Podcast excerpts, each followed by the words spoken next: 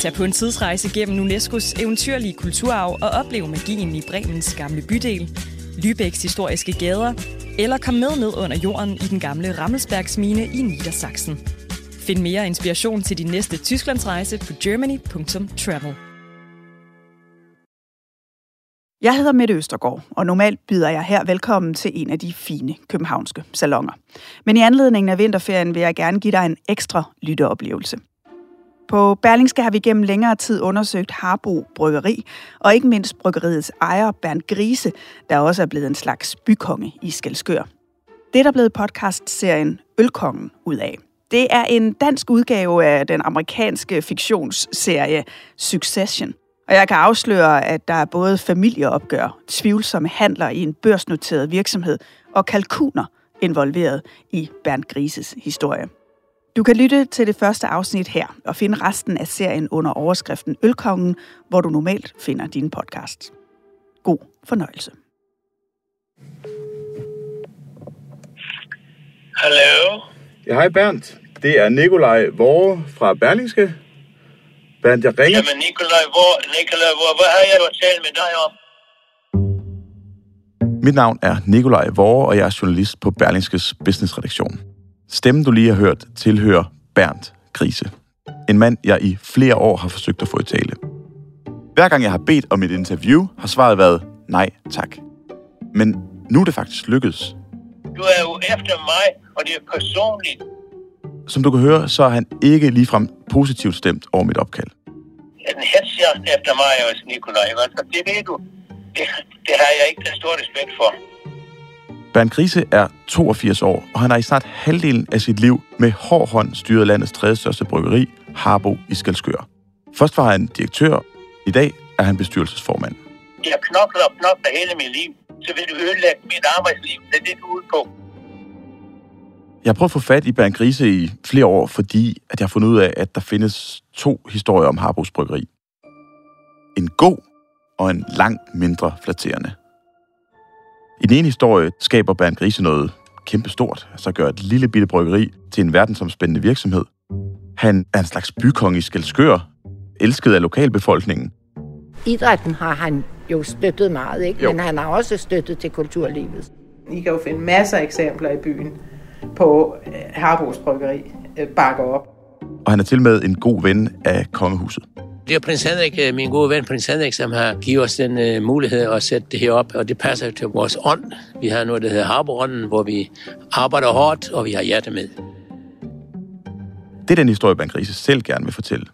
Men jeg har fundet ud af, at der også er en anden side af historien. Og det er derfor, han er sur på mig. Det er jo personlig hats, du er i gang i. Ikke, ikke en skid anden med. Det er en fortælling, der handler om, at han har gjort med Harbo præcis som han ville. Der er en mand, der er så magtfuld, og hele familiedynastiet ligesom er, er syltet ind i, i koncernen. At han har gjort Harbo til sit eget lille kongerige, Så bliver det jo opskriften på en ulykke simpelthen, ikke? og blandet selskabets økonomi sammen med sin egen på en fuldstændig uhørt måde. Jeg har ikke set noget, der er så voldsomt før. I de år, hvor Bernd Grise han har været direktør, der er der strømmet mere end 350 millioner kroner fra Harbo og over i hans private selskaber. Den måde, som Bergen Krise har handlet på, er klart i strid med selskabslovens paragraf 131. Samtidig har der bag linjerne i Bernd Grises familie kørt et spil om, hvem der ligesom skulle overtage tronen efter ham, når han en dag skulle trække sig som direktør i Harbos Bryggeri. Kernen i problemet er, at der har været et generationsskifte, hvor 6. generation øh, skulle tage over, og det er bare gået helt galt. Det spil er endt i en magtkamp, som har skadet Harbos Bryggeri og fuldstændig splittet familien. Ret bekendt, at, at far altså indsætter datter, hvorefter han fyrer hende øh, seks måneder efter. Du lytter til Ølkongen, en podcastserie fra Berlingske. Første afsnit hedder Grisestien. Jeg glæder mig virkelig til, at vi skal derned, fordi det der med Skalskør, det, det ligger ligesom meget, øh, meget dybt i dem. Mm. Altså, øh, tit så hører man jo, så hører man jo sådan om, om, om store virksomheder ude i provinsen, der sådan lidt tror med at flytte.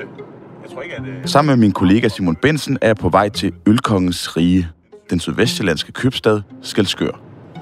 Når vi går, inden vi skulle køre, så sad jeg faktisk og læste gamle artikler, fordi jeg skulle lige se, hvad der var skrevet om Harbos. Og så fandt jeg faktisk en artikel fra 2005, hvor der var et drabeligt slagsmål mellem Bernd Grise og fagforeningen omkring bryggeriarbejdernes ret til at drikke øl.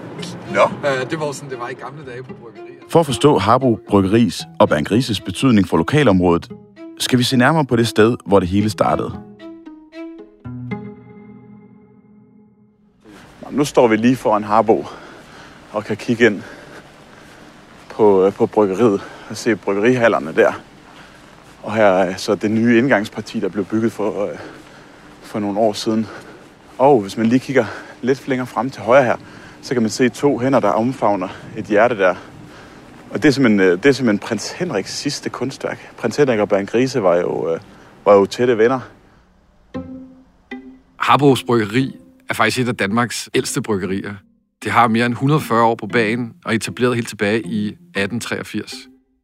Men Bernd, eller Bernhard, som han rent faktisk hedder, Grise, dukker først op i Harbos historie i starten af 70'erne. Med tyske rødder og som udlært elektriker, så var det måske ikke lige umiddelbart en rolle som direktør og senere bestyrelsesformand for et dansk bryggeri, som lå i kortene for Bernd Grise. Men i 1971, så gifter han sig med Kirsten Harbo, datter af brygmesteren nede i Skalskør, Gunnar Harbo, og bliver fra dag af en del af familievirksomheden. Goddag, er det Sten? Tak skal Hej, tak fordi vi måtte komme. Ja, tak. Hej, ja, Ole. ja, det er fint. Kom så, kom så, kom så, kom så. Ja, det er bare helt jo. I Skelskør møder vi en rigtig lokal kender. Sten Andresen er med i et hav af foreninger og kender alt til lokalhistorien og hvad der sker i Skelskør og omegn. Han kender godt historien om, hvordan Bernd Grise og Kirsten Harbo mødte hinanden. Og så møder han jo på dansangen herude i Løsgården, der er, der er band hver lørdag med, med orkester, og så møder han en Harbo datter, som han bliver forelsket i, og derfor gifter han sig ind i Harbo-familien. Og Sten Andresen fortæller også, at det var alt andet end planlagt, da Bernd Grise først blev ansat som tekniker på bryggeriet. det var slet ikke meningen, at han ville have noget med bryggeriet at gøre. Det var jo svigerfar, der kørte det under sådan Harbo. Men måske havde den gamle brygmester Gunnar Harbo en bagtanke med at invitere sin nye svigersøn ind i familiens virksomhed. For indtil da var direktørposten i Harbos Bryggeri i 100 år gået i arv fra far til søn. Men Gunnar Harbo, han havde fået fire døtre. På et tidspunkt siger han, kan du ikke komme og være med? Jeg bliver nødt til at automatisere lidt af det her. Og der er jo brug for en god elektriker. Så så kommer han jo ind i det, Bernd Grise. Han stiger hastigt i graderne, og i 1986 når han helt til tops som administrerende direktør, da svigerfaren dør. Og, og, og Bernd er en me- meget forfolkelig person. Altså, han, han er med i, i byens liv, og, og, og vil meget gerne være lokal. Så som han engang sagde, det var, hvis jeg ikke kan sælge øl lokalt, så vil jeg så godt lukke bryggeriet. Det betyder utrolig meget for en by, som skal skøre på de der 10-12.000 mennesker. Og der er en virksomhed, der i hvert fald har mindst 200 ansatte. Og derfor kommer han også ind lokalt med sponsorater til det ene og det andet. Hvor, hvor man her i byen, altså en cykelklub kunne jo ikke holde en generalforsamling, uden de havde tre kasser øl fra Harbo og en, og en kasse sodavand. Så, så på en eller anden måde, så gik han jo også med bryggeriet i folket her, i byen. Bernd Grise har i mere end 35 år siddet på magten i familiedynastiet Harbos Bryggeri, som også hans kone og tre døtre er en del af. På mange måder er han faktisk blevet synonym med virksomheden. Så meget, at han af nogen har fået tilnavnet Ølkongen. Når man kommer her på Harbos Bryggeri, kommer man smilende, fordi man forventer en god oplevelse. Og det får man. Vi behandler hinanden ordentligt, øh, med respekt, og øh, når vi så forlader virksomheden og har arbejdet hele dagen, øh, så går man hjem og har haft en god oplevelse. Så går man smilende hjem. Der er særligt et sted i Skelskør, en vej på blot 300 meter, der fortæller hele historien om det familieejede bryggeri. Det vi kommer hen på nu, det er jo Spejerborgvej. Også kaldet Grisestien. Øh, opkaldt efter Bernd Grise selvfølgelig. Ja. Og det er ligesom vejen ned til Harbos. Ja, og det er jo også her, de alle sammen bor. Og det, man skal forstå omkring den her vej, der kun er 300 meter lang, det er, at det er hjertet af Harboland. Her bor Bernd Grise og hans hustru i en kæmpe villa. På vejen bor også hans svigerinde, hans to døtre, to svigersønner Og så bor hans mangeårige højre hånd i Harbo, også på vejen. Og ned for enden, der troner Harbos bryggeri. Og man kan jo ikke undgå at bemærke, at vejen ligesom er spærret.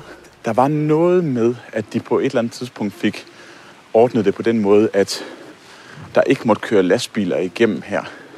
Så lastbilerne ligesom skulle dirigeres ned igennem Skalskør til, til stor, som jeg forstod det i hvert fald, irritation for, for mange borgere. Altså, når man træder ind på den her vej i Skalskør, så er der slet ikke nogen tvivl om, at man er midt i Harbroland. Der lugter ligesom særligt på en eller anden måde. Sådan af øl. Jeg ved ikke, om det er duften af humle, eller hvad det er, men man er slet ikke i tvivl om, at her ligger et stort bryggeri. Nu går vi forbi Bernd Grises hus, og jeg kan se, der står KB her. Det må næsten stå for Kirsten og Bernd. Ja, der står ligesom KB på porten.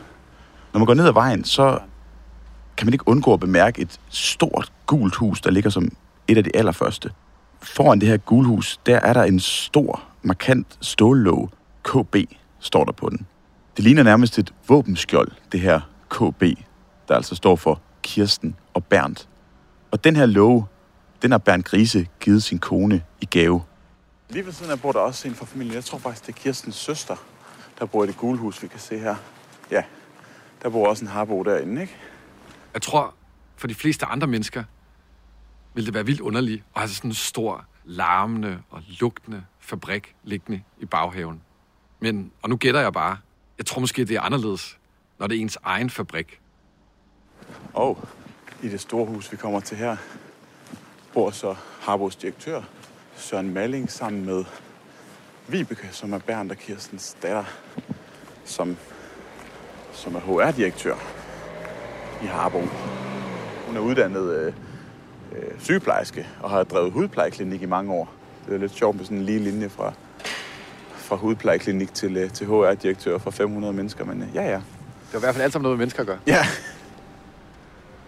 Og i huset her ved siden af bor den anden søster, Pernille, som er sådan noget sponsoransvarlig i Harbo. Få 100 meter fra Spejerborgvej, altså det, der er Harbos ansatte ofte kaldes Grisestien, der ligger Skalskørs centrum, gågaden Algade. Her går vi ned for at prøve at blive lidt klogere på byen, Harbos Bryggeri og Bandgrise. Men der er da, der er flot her. Der er da skønt. Algade i Skalskør er sådan et klassisk øh, provinsstrøg med en bager, en restaurant og en lille bank, små hyggelige bindingsværkshus. Og hvis man ikke allerede var i Matador-stemning, så bliver man i hvert fald mindet om serien, fordi lige der til højre ligger Hotel Postgården. Men den her formiddag, hvor det støvregner en lille smule, der er der ærligt talt lidt mennesketomt. Så går en ældre dame forbi. Jeg lægger mærke til, at hun ligesom har sådan en jakke på, hvor der står Skelskør år 2000. Må jeg så ikke lige få dit navn? Jo, Hedvig Kofod. Hedvig Kofod. Kofod, okay. Ja. Hedvig har boet i Skelskør i mere end 40 år. Hun er endda tidligere lokalpolitiker, dengang det hed Skelskør Kommune. Så om nogen kender hun alt til, hvordan Harbos Bryggeri og Bernd Grise har præget byen. Jeg synes, de har haft stor betydning for vores øh, foreningsliv og idrætsliv, fritidsliv. Mm. Foreningerne har altid kunne gå ned og spørge øh, Harbo, om, om de havde sponsorat. De hjalp, men jeg vil da også sige, det har jo også betydet meget for arbejdspladserne. Der har jo været familier, jo, som har arbejdet der igennem, og folk har jo blevet der i mange, mange år. Ikke? Mm. Det er jo også fantastisk, kan man så sige, en familievirksomhed. Mm. Og Bernd kom jo til, øh, da han blev gift med datteren, ikke? og har jo virkelig forstået at udvikle, i hvert fald i de yngre år. Ikke? Jeg er jo kæmpe fan af den her fortælling om Harbos Bryggeri.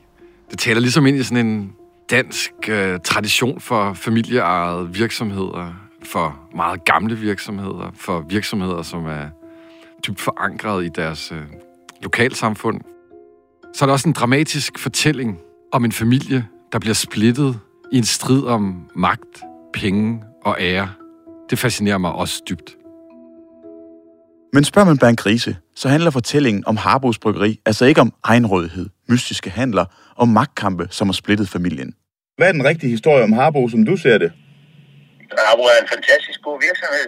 Nogle glade og dygtige medarbejdere, som laver et rigtig godt job. Men du skal jo sælge aviser, og du skal, finde, du skal finde nogle ting, øh, som, som øh, folk vil læse. Sådan er det bare i et frit samfund. Det har du selvfølgelig mulighed for. Og det kan du selvfølgelig også gøre, hvis du har lyst til det. Der er jo mange, der har beskrevet dig som sådan lidt af en bykonge. Hvad, hvad, hvad tænker du egentlig om det? Jeg er ikke en bykonge, jeg er en hårdt arbejdende mand. Jeg er 82 år og arbejder stadigvæk. Ikke? Jeg synes, der er noget virkelig sådan Korsbæk-agtigt over den her fortælling. Altså det her med øh, en mand, der kommer til en Sjællands købstad. Han kommer fra ingenting, men formår alligevel at blive en del af byens bedre borgerskab. Jeg kommer også til at tænke på denne her amerikanske tv-serie Succession, hvor tre søskende slås om, hvem der skal efterfølge deres far. Altså, denne her patriark, som er direktør for et kæmpe medieselskab, og som ikke vil give slip på magten. Der er jo den der lokale forankring, og det tror jeg netop betyder noget det der med, at man har familierelationerne med. Vi træder ind i den lokale afdeling af Sparekassen Sjælland, som ligger på torvet i hjertet af Skelskør. Her møder vi Pia Kim og Jacobsen, som er kunderådgiver i banken, men derudover er hun også formand for den lokale erhvervsforening. Hvis man nu går ud her på, i, i Algade og siger sådan, øh, kender I Bernd? Altså sådan, Ja, det gør alle. Ja, ja. Han er sådan en brand. Ja, ja. Ja, men det Bernd, han er ja, ja. Det, alle, alle kender Bernd. Jeg synes jo også det der med, at det er vigtigt at huske på også, at man er lojal. Altså, man, man skal ikke bare kunne sige, okay, tak for det, og så drikker du øvrigt tuber over resten af tiden. Altså, det, det synes jeg, det, det har jeg i hvert fald sådan, det vil faktisk ikke være bekendt. For det, for det synes jeg, man skylder os. Jamen, de giver, jamen, så skal vi også sørge for at passe på dem, ikke? Så du er inkarneret øh, harbo-drikker. Det vil jeg faktisk sige, jeg er. Mm. Har, har du mødt Bernd personligt? Okay, jamen, jeg er meget gode venner med Bernd. Vi er journalister fra, øh, fra Berlingske. Jamen dog, velkommen til Skelskør. Ja, tak. Det var Ej, folk er så søde i Skelskør. Finde, øh, finde Skelskør Ja, ja, ja. ja. vores lille røde kors, eller lille, lille røde korsbutik Den er rimelig stor. Ja, det synes vi også. Vi, øh, når vi er taget til Skelskør i dag, hele vejen fra København, så, øh, så er det ind, fordi vi laver sådan en podcast om Harbos Bryggeri. Ja. Har du en god, øh, altså har du sådan en idé til, hvor man kunne gå hen, eller har du selv måske en, en, en holdning til det? Eller sådan? Alle ved jo, at, at Harbo er jo simpelthen vitalt for Skelskør, kan man sige. Der er masser af arbejdspladser, og, og ud af, altså, de giver støtter omkring sporten, omkring mange forskellige ting, så de er jo uundværlige, Harbo. Mm. Og så er der jo nok nogen, der synes, at mamma, de, altså Skelskør er sådan en lille bitte smule korsbækagtig hvis I forstår. Det, det, det, det fornemmer vi. Det, det, kan, det kan man godt sige. Den er sådan lidt korsbækagtig, ikke også? Og der er så nogen, der sådan synes, Nå, ja, ja, altså, det, det, nu er det sådan med, nu er det familieejet, og det er sådan og sådan. Altså, ikke at man sådan på den måde siger det rigtig højt, men der går, går sådan lidt, øh, ja, harbo. Det, Okay. det lugter, og harboøl, det smager ikke godt, og sådan noget, ikke? Det virker til, at de lokale, vi møder i Skelskør, er rigtig stolte af at have Harbos Bryggeri i byen. De vil meget gerne fortælle om alle de gode ting, Bernd Grise og hans familievirksomhed har bidraget med. Men når vi så spørger til den anden side af historien, altså den, der handler om en enrådig og magtfuldkommen bykonge, der har blandet sin egen økonomi sammen med virksomhedens, og endda har offret forholdet til sin datter, fordi han satte forretning før alt andet, ja, så er fortællelysten ikke lige så stor. Jeg ynder jo mest at have ja-hatten på, og, og, og en positiv historie. For nogle år siden, der var der jo det her med, at øh, datteren, Karina der, hun skulle til at være direktør, og så blev hun væk alligevel. Det har jeg ingen kommentar til. Der har været mange, der synes sådan, øh, at ja, så er sådan en tysker, der kommer der, og så er det pigerne, der er det, og sådan. Altså, nej, jeg, jeg er ked af, at det kommer til at lyde så negativt, ikke også?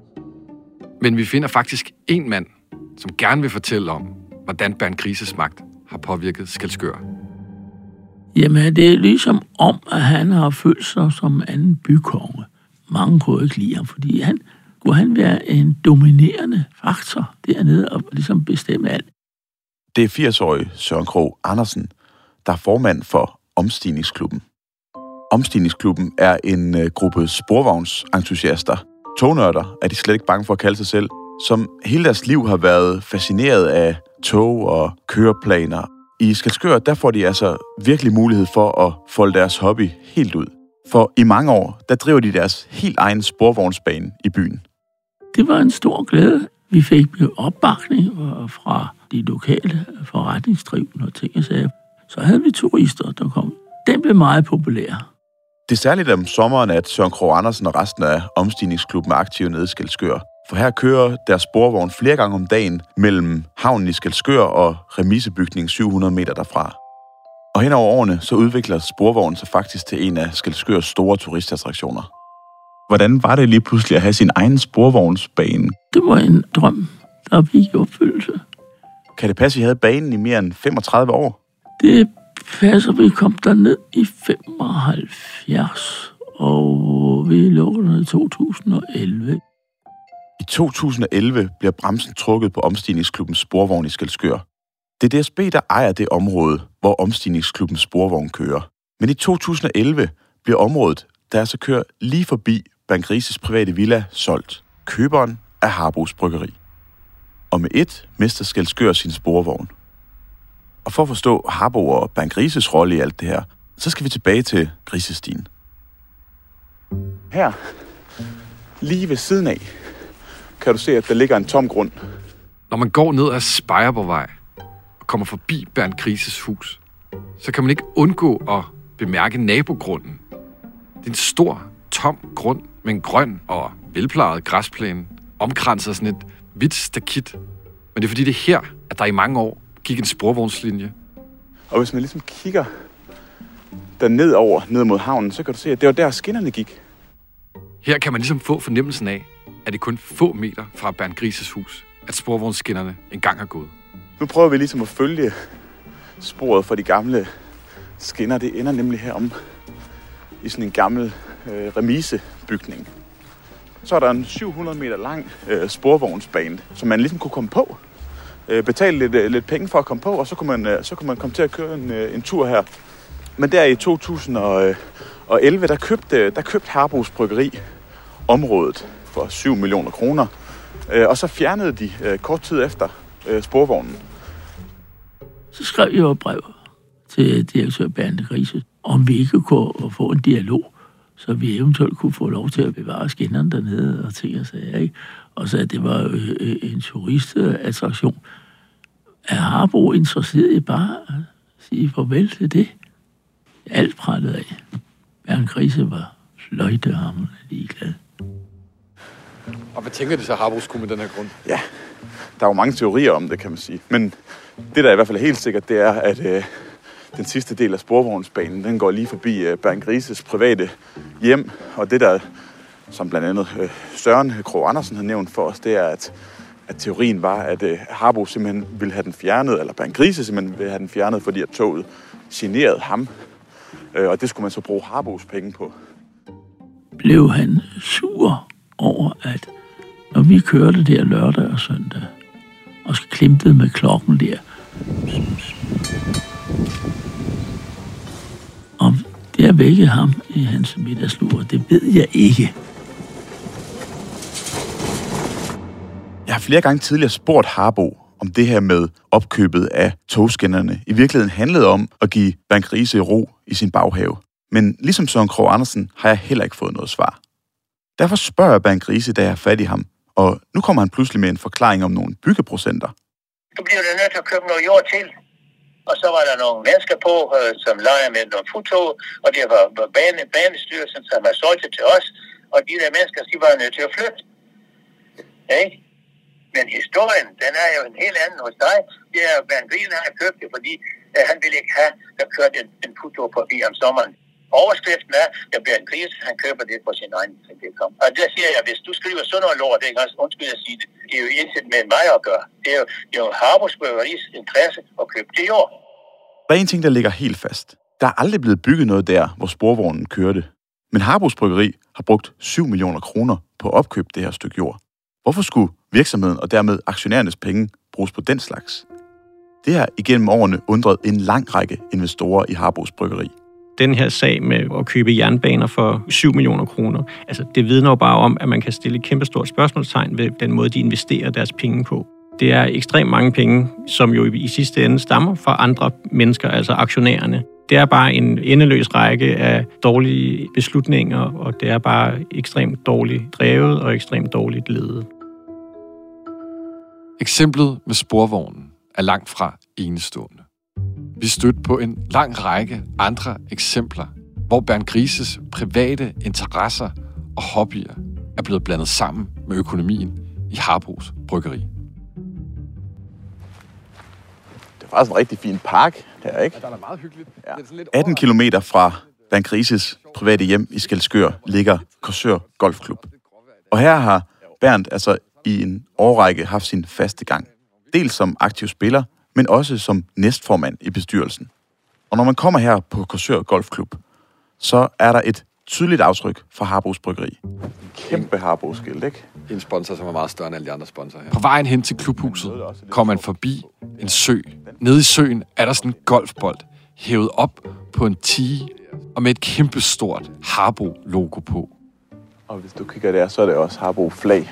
En af banerne, Harbo Kors, er opkaldt efter bryggeriet. Og når man står og kigger på listen over golfspillere, der har slået hole in one, figurerer Kirsten Harbo, altså Bernd Grises hustru. Og vi ved jo, at Bernd Grise han selv er en ivrig golfspiller, ikke? Og hans kone åbenbart også er. Og, øh... Når man kommer ned til klubhuset i Korsør Golfklub, så hænger der sådan en plade, hvor man kan se, hvem der sponsorerer klubben. Og øverst op med store bogstaver står der Harbos Bryggeri. Harbo er nemlig hovedsponsor for golfklubben. Den her golfklub ligger altså Bernd Grises hjerte så nært, at han tidligere selv har doneret en 3 meter høj skulptur til stedet og lånt klubben et millionbeløb af egen lomme. Bernd Grise er jo næstformand i øh, klubben. Men på et tidspunkt var der nogen, der begyndte at stille spørgsmål ved, at Harbo skulle bruge penge på noget, som Bernd Grise havde så stor en personlig interesse i. Og netop det her store sponsorat af Korsør Golfklub, det er faktisk noget af det, som har været med til at slå skår i Harbo-familien. Den øvrige ledelse begyndte at kigge på nogle af de her ting, altså blandt andet sponsorat af den golfklub, hvor du var næstformand i, øh, og nogle af de her interne handler. Altså, hør nu, hør nu.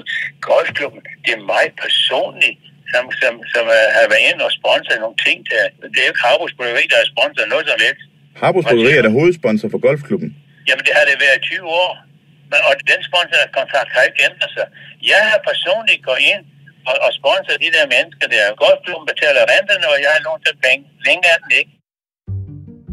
Vi forlader Korsør Golfklub og kører mod Kobæk Strand.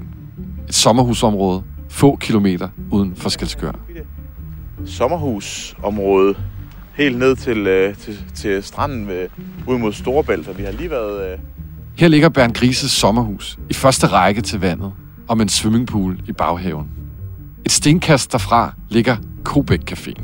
Og den spiller faktisk også en, en rolle i forbindelse med Harbos Og selv her, hvor man skulle regne med, at Bernd Grise holder fri, spiller Harbos Bryggeri også en helt særlig rolle.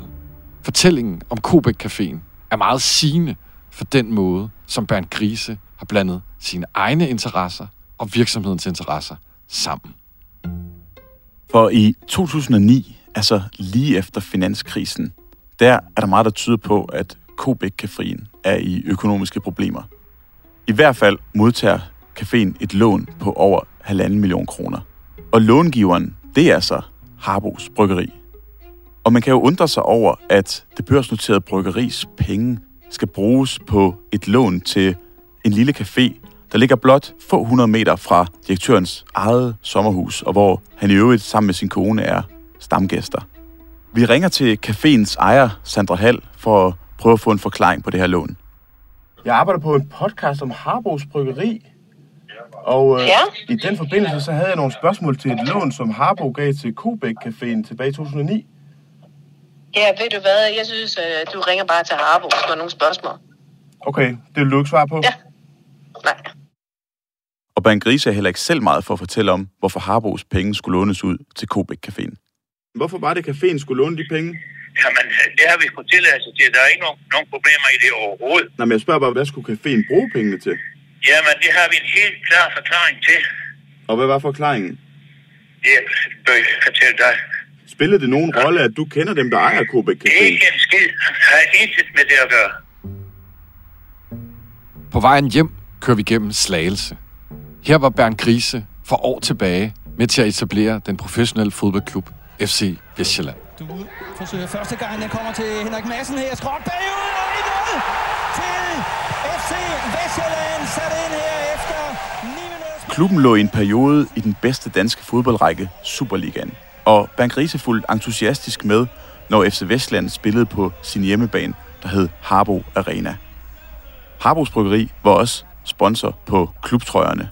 Men alt gik ikke efter planen i FC Vestjylland. For i 2015 var pengekassen tom, og klubben måtte kaste håndklædet i ringen og gå konkurs. Og her fik aktionærerne i Harbos Bryggeri lidt af et chok.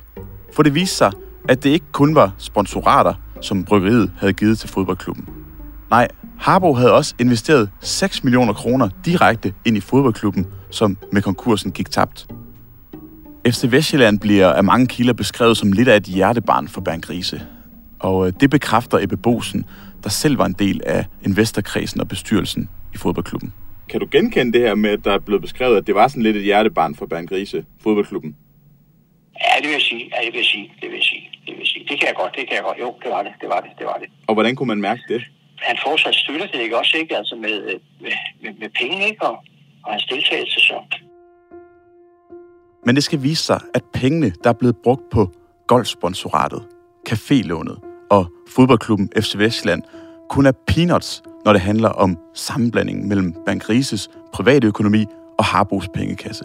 Altså Harbo er et kapitel for sig i, i Danmark i, i min verden. Det er svært at, at finde noget, der bare tilnærmelsesvis er lige så gralt som Harbo på børsen. Harbo er ikke veldrevet. De laver nogle ting, som ikke er, er efter bogen. Det dykker vi ned i i næste afsnit af Ølkongen. Ølkongen er tilrettelagt af Simon Bensen, Thomas Arndt og mig, Nikolaj Vore. Tak fordi du lyttede med på første afsnit af Ølkongen. Du kan finde resten af serien under overskriften Ølkongen, hvor du normalt finder dine podcasts. God fornøjelse. Tag på en tidsrejse gennem UNESCO's eventyrlige kulturarv og oplev magien i Bremens gamle bydel, Lübecks historiske gader, eller kom med ned under jorden i den gamle Rammelsbergsmine i Niedersachsen. Find mere inspiration til din næste Tysklandsrejse på germany.travel.